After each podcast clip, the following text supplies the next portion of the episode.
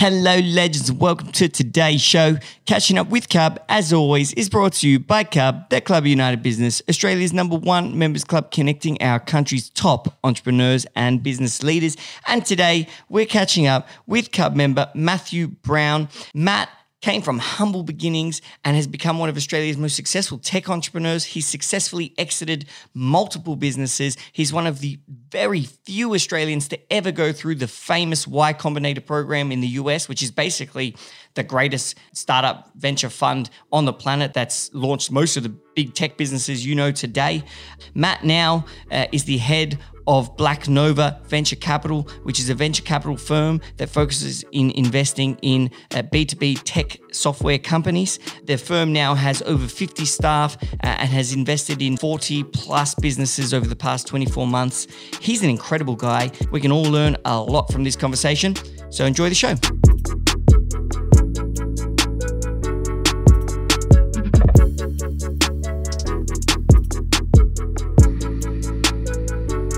Matt, welcome to the show. So you were just telling me that you've got your own podcast. I do, yes. What's it called? It's called Net Positive uh, by Upflowy.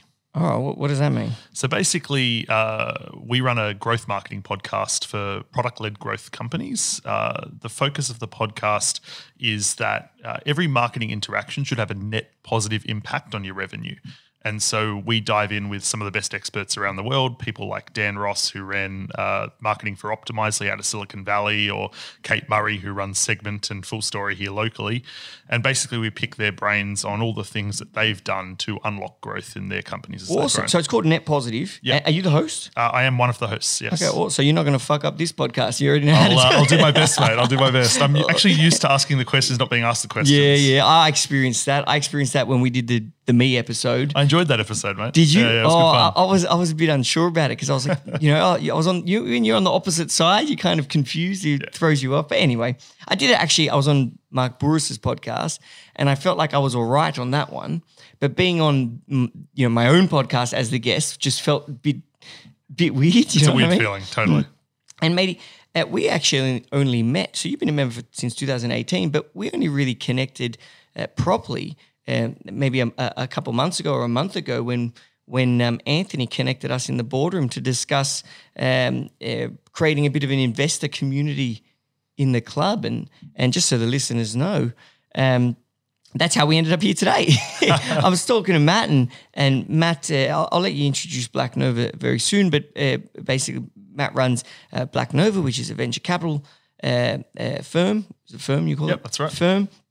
And we have lots of people who love to invest into companies at the club. And me and Matt sat down to actually discuss creating a community of Cub investors uh, and, and, and finding great opportunities. So that's how we ended up here today. And, and honestly, Matt, uh, I was so happy to meet you then. And that's kind of one of the beautiful things about Cub and my job is I get to meet uh, absolute legends for a living. So, so thank you, mate. And thank you for being here today. Um, do you want to just give us a bit of a rundown on Black Nova? I love the name too, Thanks, Black mate. Nova. Yeah, no, I'm I'm happy to, mate. Look, really, really appreciate it. So, Black Nova, uh, it's banged the table then really lightly. Yeah. Anyway, I told Matt before we start, don't bang the bloody table. He's like, he's like I'm banging the table. Oh, so so Black Nova, um, it's a nearly a decade old organization, and so it started out in the garage of uh, a mate of mine, uh, drinking and barbecue buddy for years, David Theodoro. Um, basically, he uh, came out of the army, didn't want to go do a corporate job. And had done a bunch of web work for friends and family, and so started building websites and apps for his mates, um, and then and then started to bring some customers on board. Um, I started a business around the same time called DoneSafe, which we'll talk about. But um, you know, we watched each other grow through our respective businesses. When I was getting ready to exit DoneSafe, um, you know, Dave's business had grown. Uh, they were doing you know a decent amount of revenue, and um, he wanted to move out of uh, services-based work and move into building assets, so software-based assets, and investing in software companies. And so uh, there was an opportunity for me to buy a, a reasonably large stake of that business, and then we've now shifted in, it into what it is today. And so today, what Black Nova is is an asset manager. So we basically uh, we raise funds, we deploy funds, uh, and then we are an active active investor in the companies we invest in. So what that means is we actually go and we deploy expertise into the companies to really help them scale and grow alongside the capital, rather than just deploying the capital and sitting back and, and hoping it makes us some money in the So future. you, you and by so uh, like an asset manager, for example, funds that are asset managers, some of them are you know commercial real estate funds or stock funds or what. You, your asset is this is companies, is Yeah. the software of the companies. That, that's absolutely right. So our asset is the humans, the founders that build software companies, and then the ones and zeros, the technology that they go and build and deploy. Awesome. And and you've taken a a, a more Y Combinator approach. Is that correct? To uh, to being a venture capitalist funds, as you mentioned. So we don't just give you money and, and that's all we give you. We actually give you the network. We give you the support. We give you the knowledge and the know-how, the investors, or whatever it may be. Yeah, look, absolutely. So um, I, I spent a lot of time in Silicon Valley, uh, both when I was building my own first company and then when I went through the Y Combinator program with another software company. And you know, when I looked back at the Australian ecosystem and the landscape here, I got really frustrated. And you know, as a, as a patriot of the country, the great country that we live in, and Best looking- country on planet Earth. Absolutely. Looking out your window at the Harbour Bridge, getting a little emotional. You know, I think for me, I really wanted to make sure that we were bringing the best of what the world is doing to Australia and really uh, help to grow these businesses and give them the support that they get when they go through something like Y Combinator in the Australian market, alongside capital that goes from round to round. Okay, so you were one of the very few Australians ever really to go through Y Combinator. There can't be that many Australians go through Y Combinator. Do you, actually, do you want to explain what Y Combinator is? Yeah, absolutely. So, so Y Combinator is the preeminent uh, startup accelerator based out of Mountain View in California. Um, it's like the shit of venture capital firms. no? Absolutely, look, absolutely. And if, if you look at the performance of YC and the company and the and the VCs that have invested in YC companies, you know they've outperformed typically uh, in the market. And YC has done an incredible job of building amazing technology businesses. Now, Well, they they've done like Airbnb. Who, have they done? Airbnb, exactly. Uber, or so some of these. Dropbox and- yeah, they, but- they do everyone. Yeah. Um, so a bunch of a bunch of incredible companies have gone through Y Combinator, and and you know the beautiful thing about YC is you know they give you the coaching needed plus capital plus ongoing support. So it's not like you don't just go through YC and then you're on your own. You go through YC, you build a network of people that have built those sorts of companies, and then those people lean in and help you to operate your business in the early days. Mm. And that's the model you're kind of you, you've brought to the Australian market. Yeah, absolutely. Alongside um, the work that I do with another um, local uh, incubator here called Antler. Well, it's actually a startup generator. So um, we often work with companies. called? Uh, Antler. Antler. Yeah, so Antler is a startup generator. So that's like if the three of us wanted to go launch a software business and we didn't know each other, we could go and uh, launch a software business. You know, we could go join Antler program, be accepted, meet each other in the program, and then ideate on things and actually launch a business at the other end. And then investors would come in and back that post Antler demo day, for example. Okay, very cool. I love how you call it YC. It's like, oh, I've been there, I've done that. It's YC. It's not just Y Combinator. Yeah, absolutely. Um, and so, so you went through Y Combinator. So, eh, so Black Nova, you've now Black Nova obviously wasn't Y. That's not the company you were in Y Combin YC it with. That was a different company. But Black Nova is a company that has spawned out of your experience of going through YC and uh, you brought to the market. And Black Nova now, ha- uh, I gue- I guess, whereabouts is Black Nova in its life cycle? How big's the team, or what are you doing? Yeah, sure. So, so Black Nova, when I, I bought in, was was nine people, uh, and they had launched their very first product. They'd been a services business for the eight years prior, and um, you know what I wanted to do was very quickly change the shape of that business and invest heavily. Uh, and so, you know, it's been loss leading for a period to obviously grow a really large team and to grow a brand. But, you know, we're now at 52 people. Um, the services business continues to be a good profit center for us, but we've now invested in 41 technology companies. And so that's enabled us to grow an incredible portfolio, but also to lift the overall services we offer as a business as well. Wow, that's a it's a, it's a, decent size now, and and so it's you you focus on tech companies. That's the focus. Yeah, so we we have a really big core focus on business to business software companies, um, and so you would find that 80% plus of the things that we invest in are business to business software companies. We also prefer business to business software companies that are the picks and shovels of businesses that we invest in. So the things that are recession proof. You know, if the markets falter, you're still going to go invest in supply chain software that helps you to optimize your supply chain. You're mm. still going to invest in health and safety software to make sure that your employees don't get injured you're still going to invest in HR software to make sure people get paid. So we're very focused on the softwares that businesses will continue to use no matter what the market does. Mm. Like for example, when COVID hit, the I mean, we never stopped paying our. We, we use HubSpot at Cub. Yeah, we still paid them. Absolutely, you, yeah. but you paid HubSpot. You doubled yeah. down on Zoom. Yeah, and what like, was the what's yeah. the other one we process payments with? Stripe. You, know, you got to pay them. Yeah, absolutely. So these are, you should you should invest in an alcohol delivery technology because that would be pretty recession proof too. No. Yeah, it would. It would, but it breaks our rule of being business to consumer. Ah, that's right. So yeah, um, right. And, but personally, thought I was giving you, know, you gold. Yeah, no, no. Personally, I might consider it. Absolutely, I, I drunk. And, I drank a bit too much during COVID. Anyway, yeah, we all did. Did you find? And, and so obviously you found that niche. And do you believe that every business needs to have a very specific niche, and that's why you've taken that approach, or? Yeah, look, I think that businesses need to have a competitive advantage, and and you know when you think about building a business, you're looking to build moats. So, you know, and when we look to invest, we're looking at how many moats do they already have in play and what moats can they create over time. By moats, you mean defensible strategy. That's exactly right. So, you know, a defensible strategy could be uh, patent protection, a defensible strategy might be the fact that you've got 15 years of experience and you've got customer connections and you can go and win market share more quickly because of that. Mm-hmm. And so there's different levels of moats, but that's one of the things that we always look for as an investor is, you know, do they have them today? And if they don't, can they create them quickly and can we help? Now, how many moats do you have? Do you have sharks in one moat, a crocodile in the yeah. other one? You know, you want, yeah, you like make, laser laser yeah, targeting laser sharks. fucking things shoot people when they try to jump over. Mad, yeah. Fuck, I got to get some moats for Cub. Totally. And and so, okay, you've got this this uh, amazing. Yes, you've got a lot of moats, mate. You've got a lot of no, moats. we do Cub. have moats. Yeah, yeah. Strategy is something I focus a lot on, especially defensible strategy. But Absolutely. we can actually make that part, one of the part of the conversation today. Totally. uh, you, that could be really cool. Um, okay, but you're in a great position now. Um, but where are you from? How did you start? Did you come from a family business? Was business something normal for you? How did you fall into this world?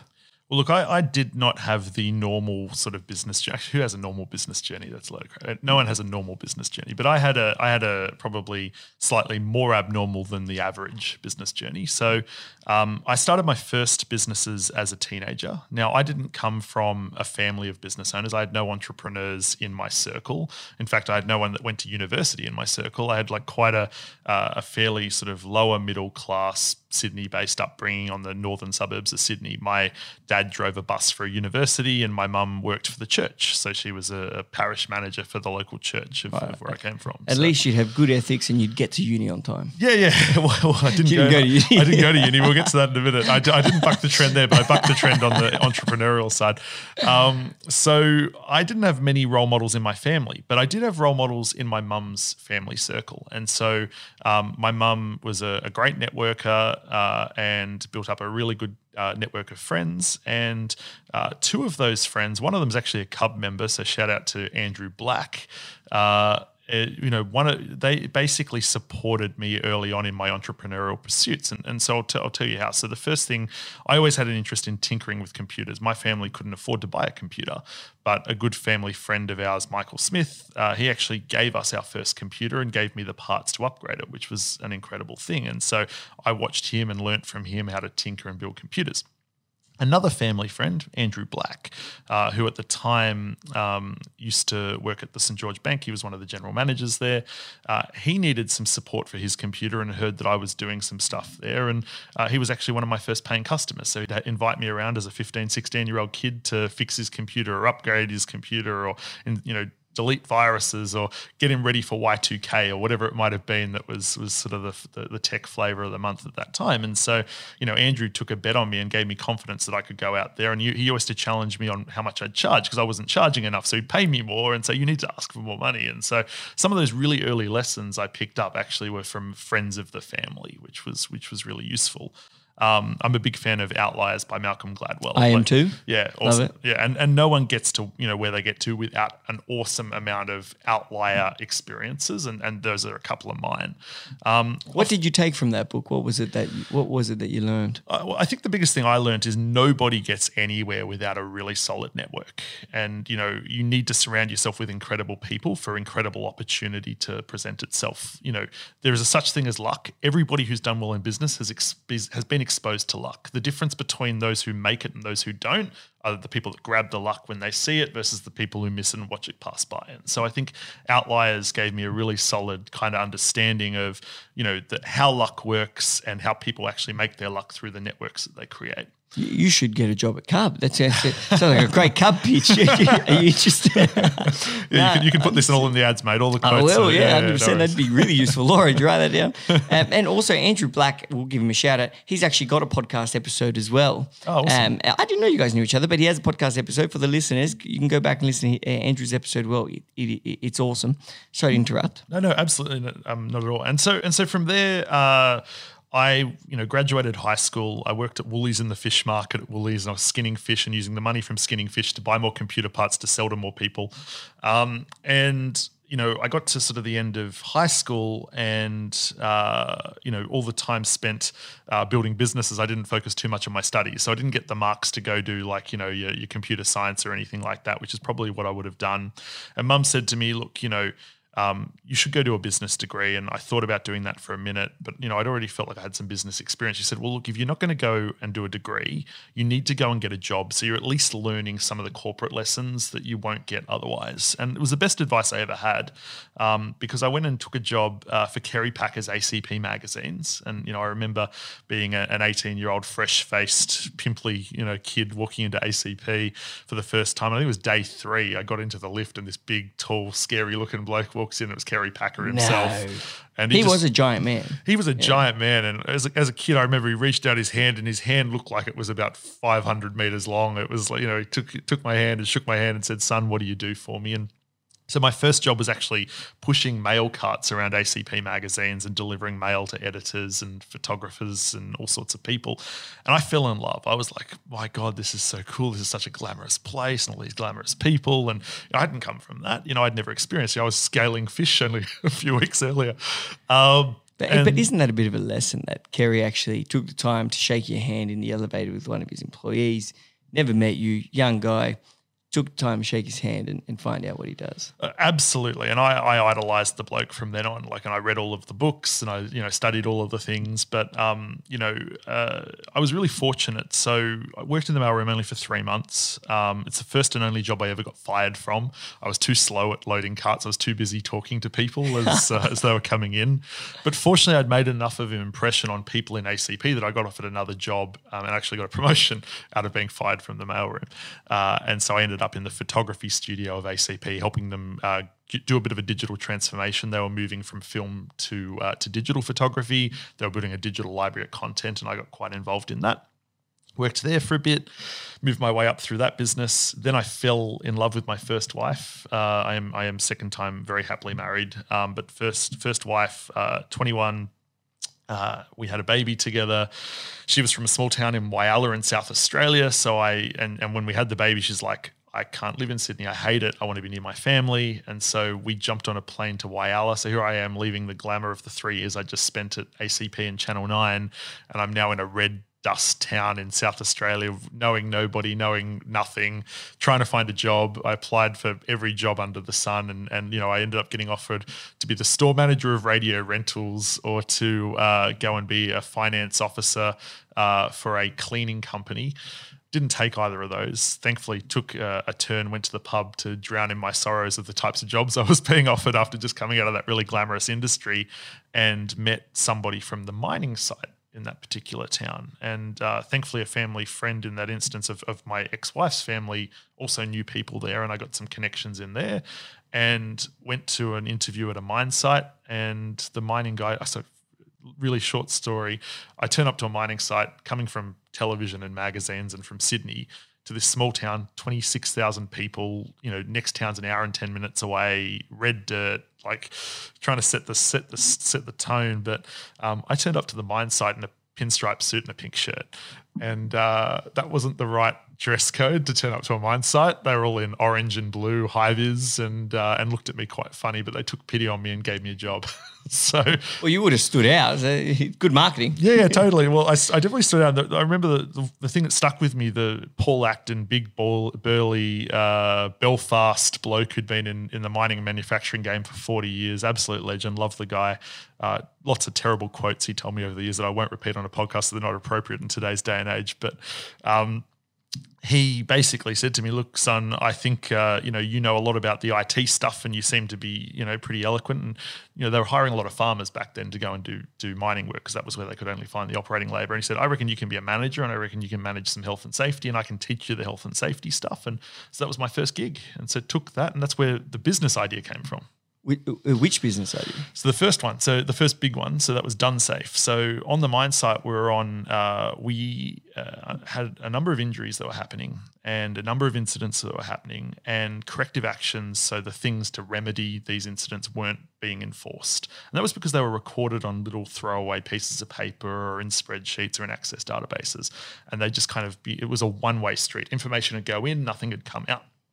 And so one day, uh, a woman who I knew quite well, who was a, a, driver of one of the big dump trucks, and if you've never seen one of those things, if you stand next to the wheel, you're dwarfed by the wheel, and then it's got five meters above you. So these things are pretty intimidating. She uh, she actually fell out of one on a wet, slippery day, and her radio was left in the cab of the truck, and uh, she nearly killed herself. Um, and it was a horrible experience. And I remember the CEO of the business shedding a tear as he was telling the story about this and a bunch of other things. But um, off the back of that, I took a real interest in solving that problem. And so we built some software on that site, uh, deployed that software. The headquarters in Newcastle, back in New South Wales, heard of some of the stuff that we'd done out in Whyalla, uh, offered me a gig to go and roll out uh, a system for the entire business. I went and took that with both hands, shipped the family back to, to Newcastle now, uh, built the software, deployed the software. It did really well. But how does a software stop someone from falling out of a truck? Well, it doesn't stop someone from falling out of a truck, but what it does in that instance Just lets you know they fell. well, no, it, it, it lets you manage the things to stop the likelihood of that happening. So the idea is you do risk assessments proactively to identify what things could hurt people on my site. And then you put actions in place to try to stop those things from happening in the first place. And so that's what we did. We built software to do that. You're a lot smarter than me. I would have got a rope, tied it to each person, and tied the rope to the seat, and you got, you got to undo the rope before you. Get yeah, yeah, that's that's that's that's personal protective equipment. That stuff that stuff works too to an extent. Um, and yeah, we did we did well with that. So we, we you know that that project did really well. Got a bunch of accolades, all the rest of it. And um, I approached the software company that had built it, uh, who who also was a mentor of mine in the early days. And um, I said to them, look, I I really love what we've done here. We should take this to other companies. Now they were really successful in mining software. And so they didn't want to divert their attention, but they also didn't want to divert any resources to give me the bandwidth to go and do that. But they said, you can go and do it yourself. So so I did. And that's how DoneSafe started. That's how DoneSafe started. Yeah. Uh, wow. So you you're so you I mean so the, from the sound of it though you always had that entrepreneurial flair even even when you were a kid. That's what you're looking for, and and it just kind of shows you that if you are if you are an entrepreneur and you're in a job, you almost will find a way to be an entrepreneur, whether that be within the company or out of the company. You know, you, you're going to find that that the path the path is always there for the person that's searching for it. Every path is if that's the path you're searching for it. And that's really what happened to you, no? Yeah, no, ab- absolutely. And I think to my outliers point, you know, some people watch those those opportunities fly by, and other people grab them. And my mandate in life has always been, I just grab any opportunity I see. And mm. like it took me all over the place. Like I had the most choppy, weird, and wonderful rise, but um, it very much came from if I saw an opportunity, I'd just throw myself on it. And sometimes it'd be a grenade, and I'd protect some people, and other times it'd be something that would do me pretty well. Yeah, hundred percent. And and so, how did DoneSafe? How did you wrap up DoneSafe? Did you end up exiting and selling, or, or what did you do? Yeah, so so I, I built DoneSafe with a business partner. Um, so again, I was really fortunate. Uh, these are those outlier moments. A friend I went to high school with uh, knew a guy who had a safety problem, and I had a solution for a problem and didn't have a customer. And so he connected the two of us, and we ended up becoming business partners. And so over many beers, we kind of formulated what DoneSafe became. We took that to market uh, in 2013 Um, we raised our capital in 14, and uh, off the back of that, I quit my day job, went full time in, uh, and we grew that business to you know just shy of one and a half million users over the next six or so years. Um, and we exited that business to North American private equity. Wow, what a journey! And how old were you when you finished that? Uh, 33, 30, no, no, I wasn't. I was 34. Wow. Yeah. Went from scaling fish to scaling sca- scaling trucks to scaling business. That's awesome. Yeah, yeah, absolutely. That should be my book title. Scaling Yeah, I'm going to do that. scaling Scaling fish to scaling business. scaling fish to Black Nova. Yeah. Um, um, you know who you should meet? You should meet uh, two people.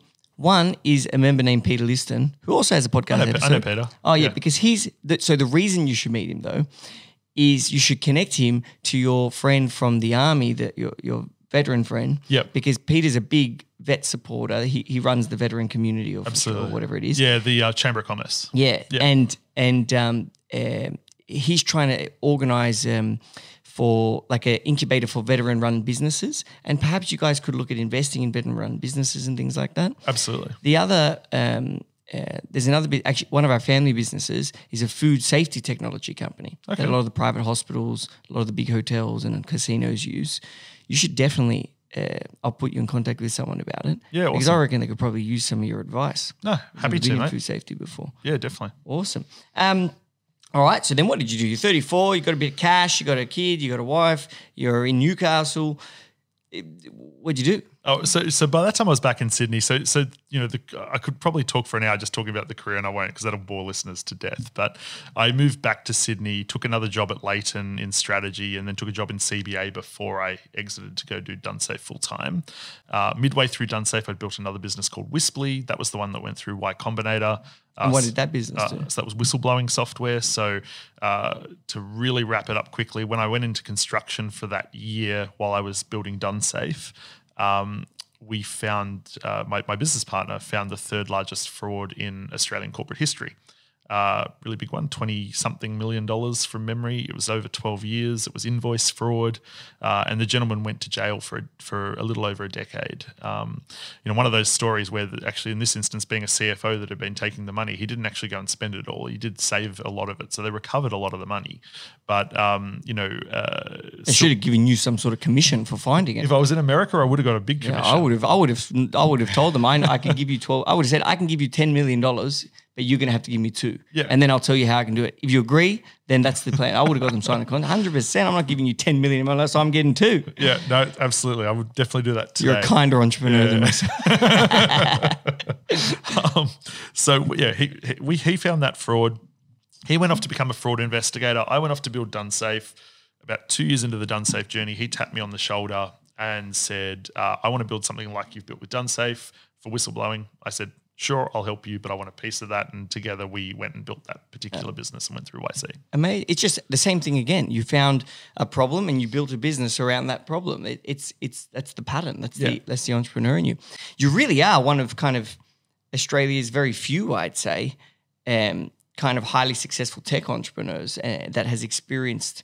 Um, both obviously growing business in Australia, but also going to the States and, and doing the same thing and, and successfully exiting multiple times. And and so, why don't we dive into that area of your knowledge, the the the, the area of you know, investing to software companies, Sure. um, uh, and all that type of stuff. So, I mean, what are the things you guys look for? So, when when investing, what do you look for?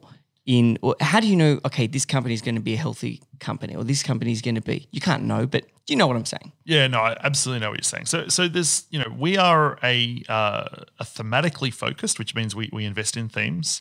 Uh, early stage, so we back companies as early as a PowerPoint deck and a few great founders, right through to sort of 10k MRR, so monthly recurring revenue. Um, we typically back them with the first money that they will receive and often alongside angel investors. So um, we typically are the first institutional investment alongside angel investors. So we provide the rigor around the terms and the way that that investment happens to ensure that both us, the founders, and the angels are all protected through that particular investment as much as you can be protected in early stage high risk investment. Um, we look for uh, founders who have got domain expertise. So we love to find founding teams that at least one of the founders deeply understands the problem they're solving, and as a network that they can uh, they can tap to get first customers. We love investing in. So that kind of means someone from that industry, someone from that space. They have contacts in that space already, and they understand how the space could function better. As we were B two B focused, um, you know, w- because businesses typically buy from people that have got credibility and trust in a space, that kind of makes rule one quite important. Mm-hmm. So, rule one is find find business owners that really get the problem that they're solving. The next thing that we look for is uh, it sits in our thematic, and typically what we like is B two B software businesses that are globally scalable from day one that are venture sized, which basically means that we can go and you know invest uh, our million dollars and hopefully return our fund with each of those investments that we make. For example, so if we have a twenty-five million dollar fund, if we invest a million, we need our take to be twenty-five million, and we want to go find multiple of those. So sorts of what does that mean? What you call that venture sized? Ven- venture size means basically a business that can scale and grow to a valuation that's Of high of enough to the fund. return our fund multiple times. Okay, and so so rule one: business owners who understand the problem, understand the industry, understand the space, have a network. Yep. Good founders. Yeah. Uh, rule two: it needs to be globally sca- scalable. Yeah. How do you know if something's globally scalable? Yeah, so we do a lot of research in all of the things that we back. And so typically, again, I think I mentioned earlier, we, we invest in picks and shovels of businesses that will be there for the long run for all businesses. So, you know, um, if you think about HR tech, you can sit back and say, well, if I'm investing in payroll software, well, everybody has to get paid globally. So that's first check. Now, the second check is okay, well, if everybody get, has to get paid globally, how hard is it to then enter another market? Because, you know, if you enter Australia, Australian law on taxation is really complex and quite hard to navigate. But it's nowhere near as hard as North America. So you then go to North America and you're dealing with 50 states and different state based taxation laws and all sorts of things. You look at that and you go, okay, well, is this payroll software able to be picked up and taken to North America? Um, and if the answer is yes, then that's great. That feels to me like a pretty sizable market opportunity. 50% of the software in the world is purchased in North America. Uh, So really, when you're saying globally scalable, you mean can we do this in the US? Yeah, well, can we do this in the US or can we do this in Australia and Southeast Asia and Europe? Or can we do this? In, you know, it, it's really about the market sizing. And then it's, you know, team plus market sizing, you know, is this the right team, even with that domain expertise? Do they have the right sets of skills or the malleability to be coached to go and take a large enough chunk of that? That big market that you've gone and found. So they're like they're really the things that we look for in early stage investment. And then the third thing, which we t- we touched on earlier, is defensibility, is moats. So apart from the moat of expertise, what other moats are there? You know, is there a speed moat? And so the speed moat might be that they've already gone out and had, you know, built a massive community. Like, you know, for example, if you came to me and said, Hey, I've got this massive community called Cub and I want to go build a software product and take it to market and everyone in Cub's in, you go, Well, that's a moat. Like you've already built up some real credibility and you're now applying that credi- credibility to an adjacency. I told you we're doing that, didn't I? Uh, I think you did, yeah. Yeah. Okay, good. I was going to say, fuck, you guessed. Giving away my secrets. I, I wasn't in that instance, but you know, like it, it's anywhere you have the ability to take something you've built and then apply it and give you speed, that could potentially be a moat. Uh, you know, a, a very defensible moat, and it's only as defensible as your ability to fight it, by the way. But a very defensible moat is having intellectual property. So having you know one of two types of IP. So either patents, so uh, legal protection, and again that's that's the harder one because legal protection's only as good as your ability to defend against that that that patent. Um, and so it's it's it's important, and we we love companies that have it, but it's probably the the second uh, choice for us. The first choice is a recipe, something that's really hard to copy. Um, so if you think about one of our investments, uh, a company called Salient, okay, Salient takes uh, computer vision at the edge.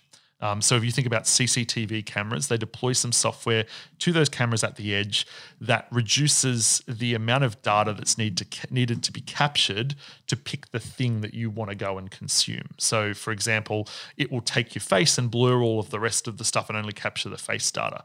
Now, that came from uh, Shivi, who's one of the co-founders. His, you know, more than a decade of study, PhD level study and expertise in that area, and then his recipe that he created from that PhD study. Now that recipe is very valuable and is protected. I agree, but I always, when I think about a defensible strategy, put chucking some sharks in my moat, in my pool, I, I like to think that, um, and and you see it happen a lot. I kind of look at it as three steps. The first thing is you look at the existing market and you're kind of like, okay, what's a niche in this market that there is no dominant brand in? There may be other, some small fry fish or something around that are trying to do it, but is there, for example, this is an obvious example, but, but for example, there were social medias. LinkedIn was the professional social media. Yeah, And that there wasn't, there might have been other professional social medias at the time, but they weren't big. They didn't own that category. They didn't Yeah. own that brand. So LinkedIn, I mean, it's not a revolutionary. In fact, LinkedIn pretty shit the way it, it works. You know, we love LinkedIn at Cub. It's been one of the biggest keys to Totally. success. But in regards to its functionality, it's, I, I, don't, I think they could do it a lot better. Uh, it's very Microsoft, not very Apple. Yeah. Um, uh, well, fuck, I just went on a rant about LinkedIn and forgot what I was talking about. Um, You're talking about the way you that's right. about Yeah. So you find a niche yeah. right? So they w- they said, okay, we are going to be the professional network because currently there's only the social network, which is uh, Facebook. Um, there's uh, another network which is X, uh, whatever else there is, right? Yep. and we're going to be professional. Then it's a matter of speed to size, and that's when you see these companies uh, on the bigger scale. When you see these companies go raise fucking two billion dollars, hundred million dollars, and and they just flood the market with a cheap product that's really good, that's revolutionary, or that just owns that category. And their their strategy, the actual strategy towards that business, is not to make a profit at that point. The strategy is market share. Because if I found a niche that no one else has, I get and I get enough market share, no one else can come in and take me. Because, for example, Afterpay, Yep. right? Buy now, pay later, right? No matter what company comes out and does buy and now, pay later, you say Afterpay. Is that Yes. like Afterpay? Is that Afterpay? The, the same with um, uh, renting your rooms. Oh, is that like, do you do Airbnb? I could be using another website, but people will still say, do you do Airbnb? They own that niche. They, Well, it's category ownership. Exactly, that's Yeah. what it is. And and you always because now now there's all different niches from Afterpay. There's so Afterpay created a new category, and now there's other categories coming from that. For example, one of our members uh, started a company called ArtPay, which is Afterpay for art. They have a twenty million dollar art fund. Right. You know, like there's all these different things come out of it, and so it's finding the niche or finding the category that is not yet taken, pumping the fuck out of the market to get to get to to to own that category. Totally. you got enough market share to own it, and then you turn on the profits because once you have the cat, once you've got once you're in the category, no one's going to leave you. So I'm never going to switch from Uber. I know there's other things I don't even know what they're called, but and some of them are cheaper. But for just the just the brain power for me to think. Oh, what's that other Uber called? Like to make the switch, I probably just pay five dollars extra for the Uber, and I'm using right. Uber. Like it's Yeah, well, you- what, what you've basically described is is category ownership. So it's either creation of a category or domination of a category. Mm. And you know, when you think about that, the, the brand actually becomes almost a verb. Like you, you know, it, it it's- does, like Airbnb, Yeah, I'll. I'll Airbnb it. I'll afterpay it. I'll whatever it might be. So, Yeah. uh, I and think- that's a very defensible strategy. Ab- absolutely. And so and so what we look for being early stage investors is What the, could be that? Well, that's right. So it's it's the scaffolding that exists to enable them with capital to win. Okay. And and so, you know, if you think about these businesses, the businesses that truly dominate, there are plenty of businesses that raise a ton of capital and fail.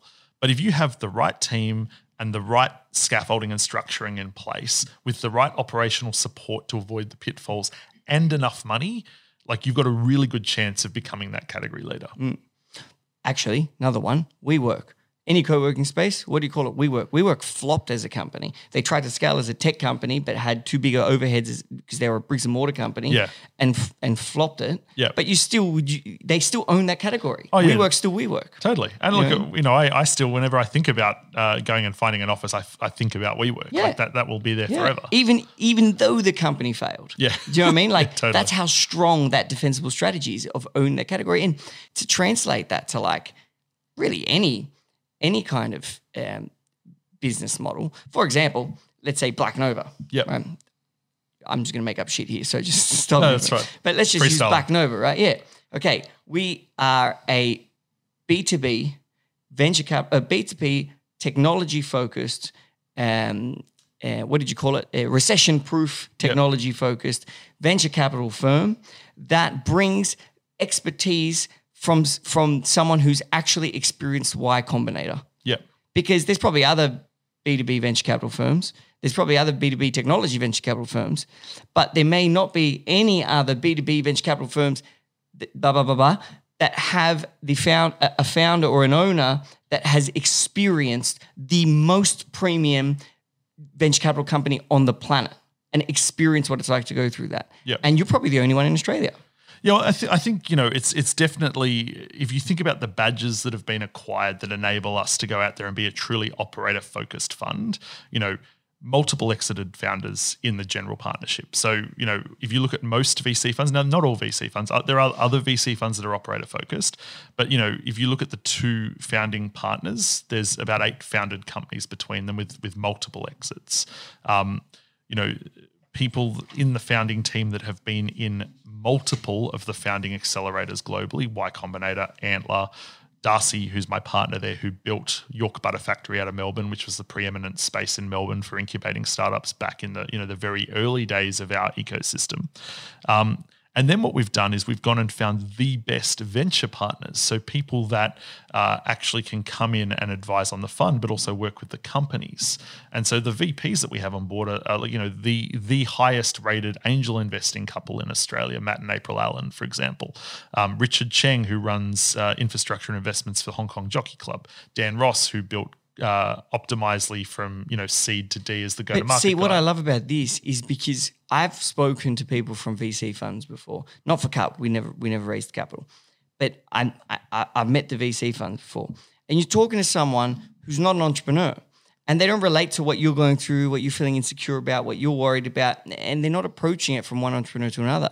A, a real v, proper VC that has entrepreneurs at the helm that are dealing with the actual other business owners would be far more. They can empathize better with the person, and also they see themselves in them, so they're not trying to fuck them. Totally. There's a lot of VC firms trying to, you know, have shitty terms for the owner, for the founder. No, don't don't fuck the founder is like Never. literally the the absolute lifeblood of our. yeah, they are the business. business until it gets to, you know, a monstrous size. They are the business. They're- They're, Absolutely. they're the engine. Yeah, totally.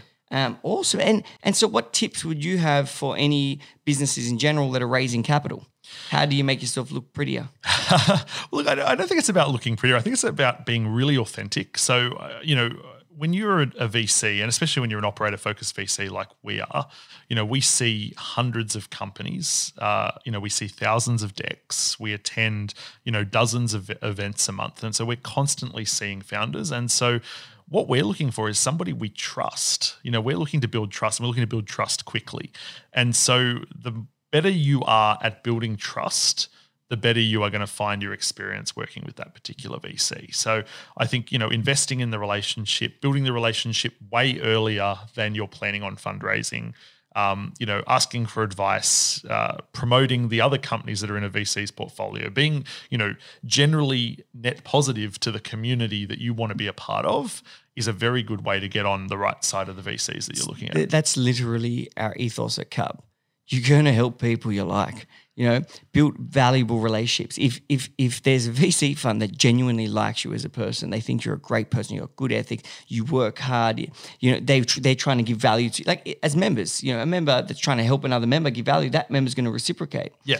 it's it's the same concept. It's just pe- pe- value build build relationships Totally. build your network and but they need to be valuable relationships they need to be real relation authentic relationships you know a lot of people that uh, uh, when i talk to them about Cub they say what i love is it's very organic in its i guess networking style. It's you know you, you build o- o- real friendships type of thing. Absolutely, I've, I've made some incredible friends through Cub, and you know, I think for me, little plug for Club for Cub. You know, I uh, came back to Sydney. Uh, most of my mates are not in business. You know, most of my mates are school teachers or they're plumbers or they're, they're doing things that you know they're working for other people. great roles great contributions to society but not in your position but not but not uh, yeah not going through the same things I'm going through on a daily basis. And so for me, Cub that was the original reason to join Cub was to meet more like-minded people that you know not trying to pitch them and not trying to sell to them, just trying to build, relationships relationships. and and as you can see that is a transcendent tool that goes goes, it's not just that's not Cub. That's what we focus on. We're the best at, but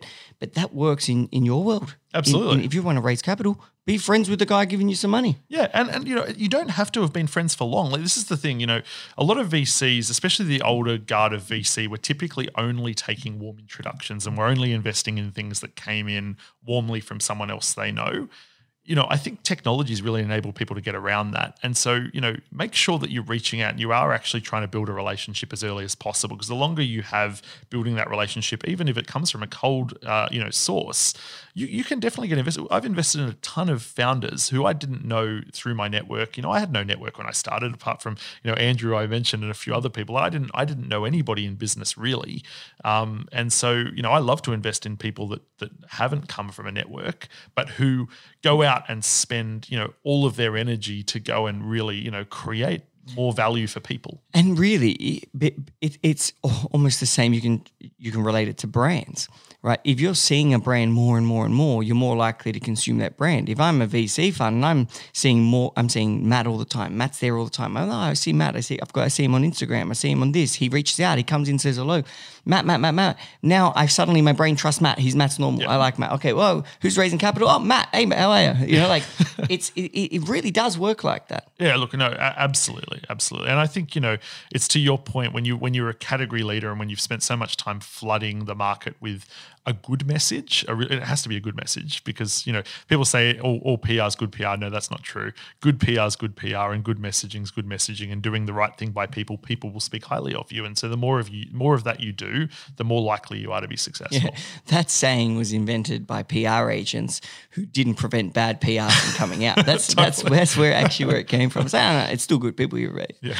Pay me. Uh, and, okay, so be authentic, build trust, build relationships with these VCs. So even before you perhaps even need the money. Yeah, well, well before as like the longer you're doing it, the better position. And do it honestly. Yeah. Do it honestly. yeah. And, and that's that's the really, yeah authenticity is the most important thing, and that's that's the same as when you put your deck in front of a VC. So when you go and you spend all of this time and money building your brand and doing all of your financial modeling and all of the rest of it, you want to be aggressive in your vision. So you want to be saying, I want to go out and achieve really really big things, but then authentic in you know how you think you'll get there and what your gaps are. Because as a VC, I'm happy to invest in a founder who understands what their gaps are. I won't invest in a founder who says they've got everything covered and they know everything and their model's going to be to the moon uh, because you know they don't have the proof points necessarily where we're investing at early stage. I'll be much more likely to say, oh, this founder said, you know, really deep domain expertise, you know, great product coming along, you know, some early sales, but they don't understand how to build marketing or community. I go, okay, well, we can fix that with resourcing or talent. That's that. It's honesty. Yeah. And it, it when you find when you see someone being honest, you trust them more. Yeah. You know, for example, uh, on Monday, I sent out my Monday email to all the members as I always do, and I told them, "Oh, look, you know, due to my bad negotiation skills, uh, we missed out on the CBD space that I really wanted." But not to worry, I'm going to find a better one. Super anyway. sad to hear about that, mate. But Oh I, no, I- we got another kick-ass one. Yeah? Don't, yeah, don't don't ever underestimate me. I've got a Oh, big no, mouth. no, I say a lot of things, but I always back it up. oh, I know you will. I'll probably get something twice as good now. But I, well, I see where you are now, right, right now, mate. yeah, I, I sit on my balcony. I look for buildings that I want to be. in. You just need to buy this building. yeah, I'll, I'll- uh, soon, my friend. Soon. Yeah. But um, um, uh, where was I? Um, um, where was I? Oh yeah. So I said that I missed the I missed the um the space, and I got this. I thought you know I didn't know what to expect, but I got a lot of influx of member replies saying, "Oh mate, you know." Don't, don't, you know, don't underestimate yourself. Good work. Love the positivity. All these people who are like, oh, he was honest. He didn't just say, best. you know, it- and I, I bet you that show that builds an element of trust because it's like, well, if he's going to tell you something he's done missed or done wrong or bad, he's that's a trustworthy person. You just got a little plus one in your likability score, 100%. Yeah, like it's yeah. because, similar concept. yeah, absolutely. I love that. And what? So what else? So be authentic, trust. What else can they do to look more pretty? Again, so that, that looking I more know, pretty is I'm not joking, a, I'm yeah. um, I, I think the, the, the other, It's not a VC fund run by me. I, I think you do you do very well, mate. But um, I think I think uh, you know some some of the other things that we look for, of course, is you know um, in founding teams, we love to find teams that have got what we call the the holy trinity. So uh, there's a little bit of my religious background coming out there, but you know we love uh, you know the hipster, the hacker, and the hustler. We love seeing a team that is fully formed. Now the reason for that is now sole founders can be very successful, and some of them build billion dollar companies. Two person co founding teams, amazing build big companies. But when you have the three, it does it does three things. One, an early stage company with the three founders who can cover the three core biz- parts of scaling a business move faster. They've just got the ability to solve for the problems, not tread on each other's toes. Um, the other thing is it creates a circuit breaker. So if if you know if one person says yes and one person says no, you have a third person who can break the tie. And so again, that gives you speed. When you have two people, you have deadlock, and you have one person, you're just making a bunch of fuck ups because you haven't got all of those humans that you can go and tap on. That's really interesting. I'll tell you why. I've never thought about it from the investor's point of view. You know, I've always thought about it from a founder's point of view, which is no, I want to be the only one because then I own the most and I can do what I want. Yeah. But from an investor, you you're saying no, no, we don't go for you know, for an investor. Your goal is to find the most the the business that has the highest opportunity for success. Correct. And the business with the higher opportunity for su- success is the three person one for the reasons you mentioned. You know, two people always split up. They always have a divorce in business. It happens all the time. Of course, three people because they like the reason you said three people prevents that. Yeah. It also gives you a much bigger workforce at the very start, and uh, uh, that's really interesting. So three people is the magic number. Oh, look, I think three people, as long as the skills are the right level of of, of difference, is definitely a, a real uh, strength for teams. And you know, I think you know the other thing is when when you have three, um, to your point, when you talk about breakups, you also have a bench. So if one goes, you've still got two to go carry on the business, not one. And when you think about ownership, like you know being the one founder of the one franchise of a store, great. You built one store and you made yourself maybe a little bit more comfortable. But you know, maybe if you'd had a business partner, you would have had hundred stores, and maybe you had three partners, you might have had Yeah, McDonald's. my old Like, man, my old man always says one percent of something is better than hundred percent of nothing. completely right. Is- Yeah, That's that's the rule. absolutely. Awesome. And so you obviously have quite, I guess, an empathetic or authentic system towards building relationships, dealing with clients and people. I'm going to assume you carry that over with building your team. Yeah, look, I, I tend to trust first. Like that's always been a, a personal thing for me. Uh, I tend to try to hire people that are, you know, one, I, I like to hire good humans. I like to hire people that I can have a beer with or a wine with or a, you know, a glass of water with if they don't drink, but I get on well with them. You know, like I, I think We don't hire them a cup if they don't drink. That's a joke. I'm, I'm, I'm, I'm being new age. Most of the kids aren't drinking these days, mate. They're all drinking this liar or uh, Oh, Yeah, heaps all this weird normal or pl- plug for heaps normal. One of my other investments. Are they- personally. what, what is Um, it? We may as well say what it is now. Come on. Heaps, heaps normal is a Oh, uh, heaps normal. Heaps normal Hips is like hips, or heaps, like, oh, I'm going to drink heaps. I'm going to drink heaps. Heaps Okay. are heaps normal. Okay. Uh, which is an alcohol-free beer that tastes good. So that's kind of you know it doesn't like a lot of the It is a alcohol-free beer? beers. But it is a beer. It's a real beer without alcohol that tastes amazing. And I can tell you, um, I made a pledge while my my wife was pregnant that I wouldn't drink with her. And I wish Heaps Normal had been there because I was drinking this shit alcohol free beer that tasted terrible. I would have loved Heaps Normal to have been there. But it's got no alcohol. It's got no so you, you can drink. You can, you could, I could be sitting here. You could be 9 a.m. and cracking one and Well, why do you drink it then? Heaps normal. It tastes good. It's for the uh, flavour. for the flavor, for the enjoyment of drinking a cold beer, and yeah, it's Okay, great. that's kind of cool. Yeah. Um, each to their own. okay, so team, you focus on trust, people you want to have a beer with. I've heard that saying before. Our members uh, from Hawke's Brewing, you know, the beer company, Yep. they said that's a that's a rule they have in hiring. You know, we hire people that we'd want to sit down and have a beer with. Totally. Um, what and, and, and in your hiring process, how do you identify the people that are the best fit? Because, um, I mean, building a team is by far, in my opinion, the hardest thing any business can do. It's definitely the hardest thing that Cub goes through. It's just building the team correctly and appropriately, um, and actually going through the difficulty of growing a team Yep. which takes time, you almost realize why the huge companies have sucked, su- sucks such strict systems and operations because people become chop and change. Like, okay, if you if you ask for more money or you do this, yep, you're out. Next person in. If you you know like it, you, it, if you want to leave, doesn't matter. Next person we can get in because this system is like they almost took the you can. Un- I'm not saying that's how I want business. Definitely cub. I don't want it to be corporate anyway. But you can see why that ended up there. It's like it reduces your human, not error. It reduces the reliability of the team. It gives the power to the business. Totally. I, I think you know it's it's interesting because I've, I've been a big corporate hire and a, a manager in big businesses and, and run big teams, and I've been a startup guy who's built teams from you know zero to one, and uh, you know quite a lot in the middle. And so I think it's it's interesting. So when you think about early stage hiring and when you think about hiring somebody for a smaller team, you're looking at people that are you know low friction um, you know, the, like low friction in, in terms of the way they fit into your culture. You're looking for people that are 10x lifters. So you're looking for people that can really do more than what it says on their job description every day, who buy in deeply to what the problem is that you're trying to solve uh, and who genuinely care about it.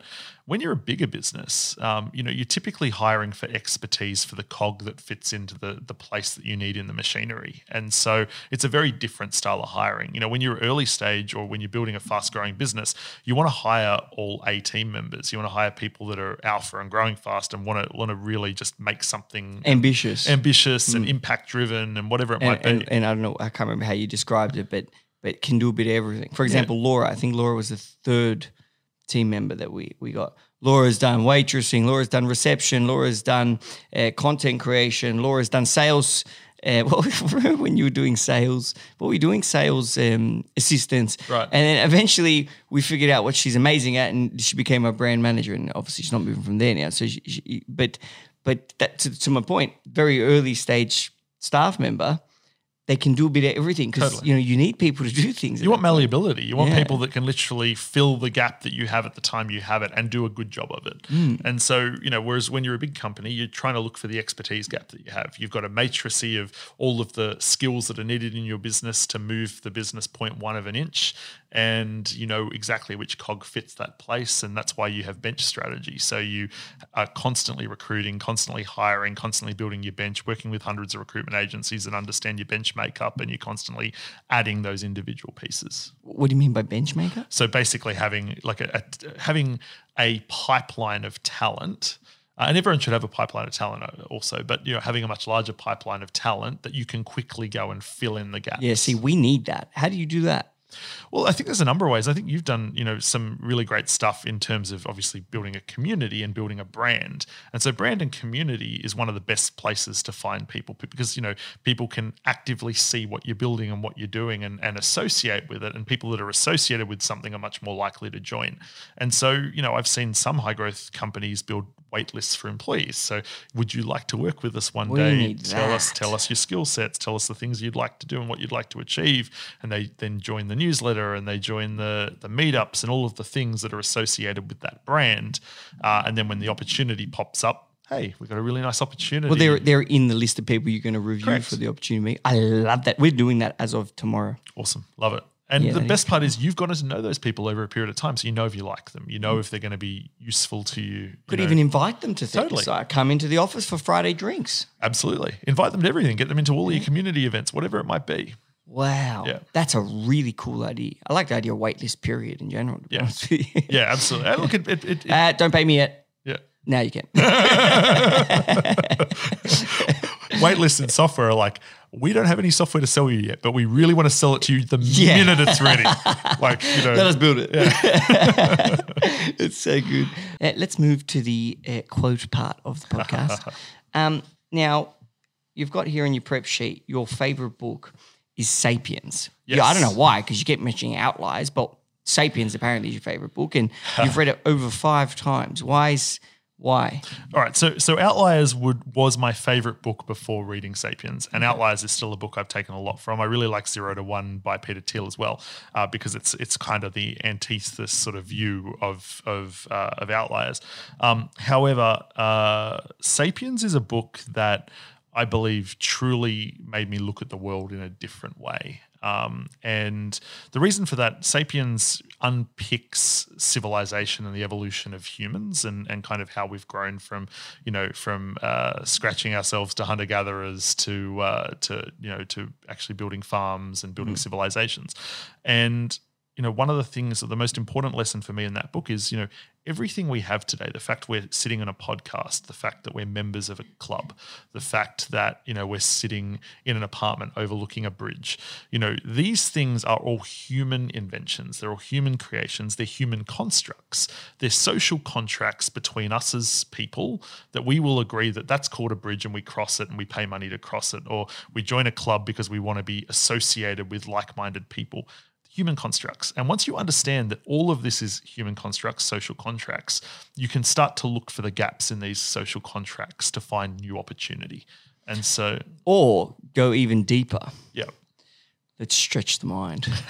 so, with Cub, I'll speak about because I understand it. Now, a bridge is a human construct in that we have to pay. Someone builds a bridge, therefore we have to pay for that bridge to be built. And yes, we use it to cross. It's, prob- solved the problem.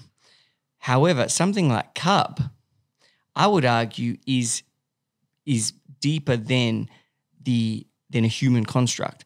It is an evolutionary need. It's human beings need each other. They need social. They, they need so the social construct exists because we need it. Oh well, Ma- Maslow's hierarchy. I'm, I'm sure you've you've read Maslow's hierarchy of needs. Like you know, association, belonging is one of the biggest needs that a human has. It, because it, it, it does everything. It allows Yeah. you to achieve more. It provides you more security. Think about it. Back in the day, if I was in the jungle, if I got kicked out of the tribe, big ass lion's going to kill me in like two Totally. seconds. Yeah. I'll probably take one of them, but if two more came, Have a good go. but if my whole, if all the crew's there, we'll spear that guy. You know, Yeah. like um, it, that's a stupid way of saying that you're much stronger together in a group, whether it be to leverage knowledge, business knowledge, whether it be to share uh, op- uh, business opportunities together, whether it be just to relate to each other, whether it be to build friends in similar you know relationships to you. People have d- different communities. You've got your family community, you've got your friendship community, and our members also have their cub community, which Totally. is their business community. It's it's a it's almost deeper than um, a human. Con- I don't even know why I'm talking about this, but it is almost deep. My point was, in business, you can look at the human co- the constructs, but you can also look at what makes us human and build build constructs Well, around those things. Yeah, and I, I think the important thing is it's it's understanding humanity and why we build constructs Yes. and why we agree to social contracts, and then identifying where the opportunities lie within that to either create new ones and Mm. to invite people in. And you know, you've done an incredible job of creating one, and, Mm. and in fact, you've probably created many, many, many of them, and people have signed up to that. Um, and then the ability to go and say, well, how do I how do I best perform within that construct? Yeah, why is that construct there? How Yeah. can and, it, or, and how could we even make it better? Correct. How could we build a different bridge, a better bridge? Yep. You know, awesome, man. And your favorite quote, which I believe you love, Winston Churchill. Yeah, I, look, I love him too. He's I- the man. Yeah, he's he is absolutely the man. Look, he's he's said a bunch of quotes that again, you know, back to my my first boss, I wouldn't repeat any of them on a podcast. I probably won't repeat some of his, but you know, I'm I'm a massive uh, fan of of of Churchill. I'm a massive cigar smoker as well, and so uh, you know, I love I love uh, Churchill cigars. But um, Do you, you drink alcohol? I do, mate. Real yeah. alcohol. Oh yeah, absolutely. I Yeah. do. yeah, yeah. So you have it. What, what do you drink when you have a cigar? Oh mate, I'm a big whiskey drinker. Oh, you should come over. We'll Yeah. get chill on the balcony. We'll have a whiskey, Sounds have a amazing, cigar. mate. We'll get a few mem- other members. It'll be Awesome. mad. Let's Yeah. totally Yeah, organize. yeah, it. no, I've got a big collection of cigars, mate. Happy to bring some Cool. around. Oh, I have two at the clubhouse. I've got some like hand rolled from Cuba, and I've got the video of the guy roll. Anyway, after Oh, Beautiful. podcast. Yeah, yeah, yeah. We'll- we'll get count on that later. Um, I think the thing for me, you know, Churchill said some incredible things that were all about drumming up, uh, you know, national pride or construct pride to go out there and tackle some of the biggest problems that were facing humanity at the time of Churchill's, uh, you know, uh, um, leadership. And so, you know, one of my favorites uh, is is never give in. Uh, and he rep- goes on to repeat never, never, never, in nothing, great or small, large or petty, never give in, except con- to convictions of honor and good sense. Never yield to force, never yield to apparently overwhelming might of the enemy. So basically, stand tall and Fight fight, for what you believe in, fight Goliath, and only only wane uh, in the protection of God family country. Uh, and I think, you know, as an entrepreneur, that sort of relentless spirit is required to get out of bed every day and just tackle the 100 hour week you need to be super successful. Um, and then, you know, my other favorite quote, I'm giving you two from Churchill, is it's not enough that we do our best.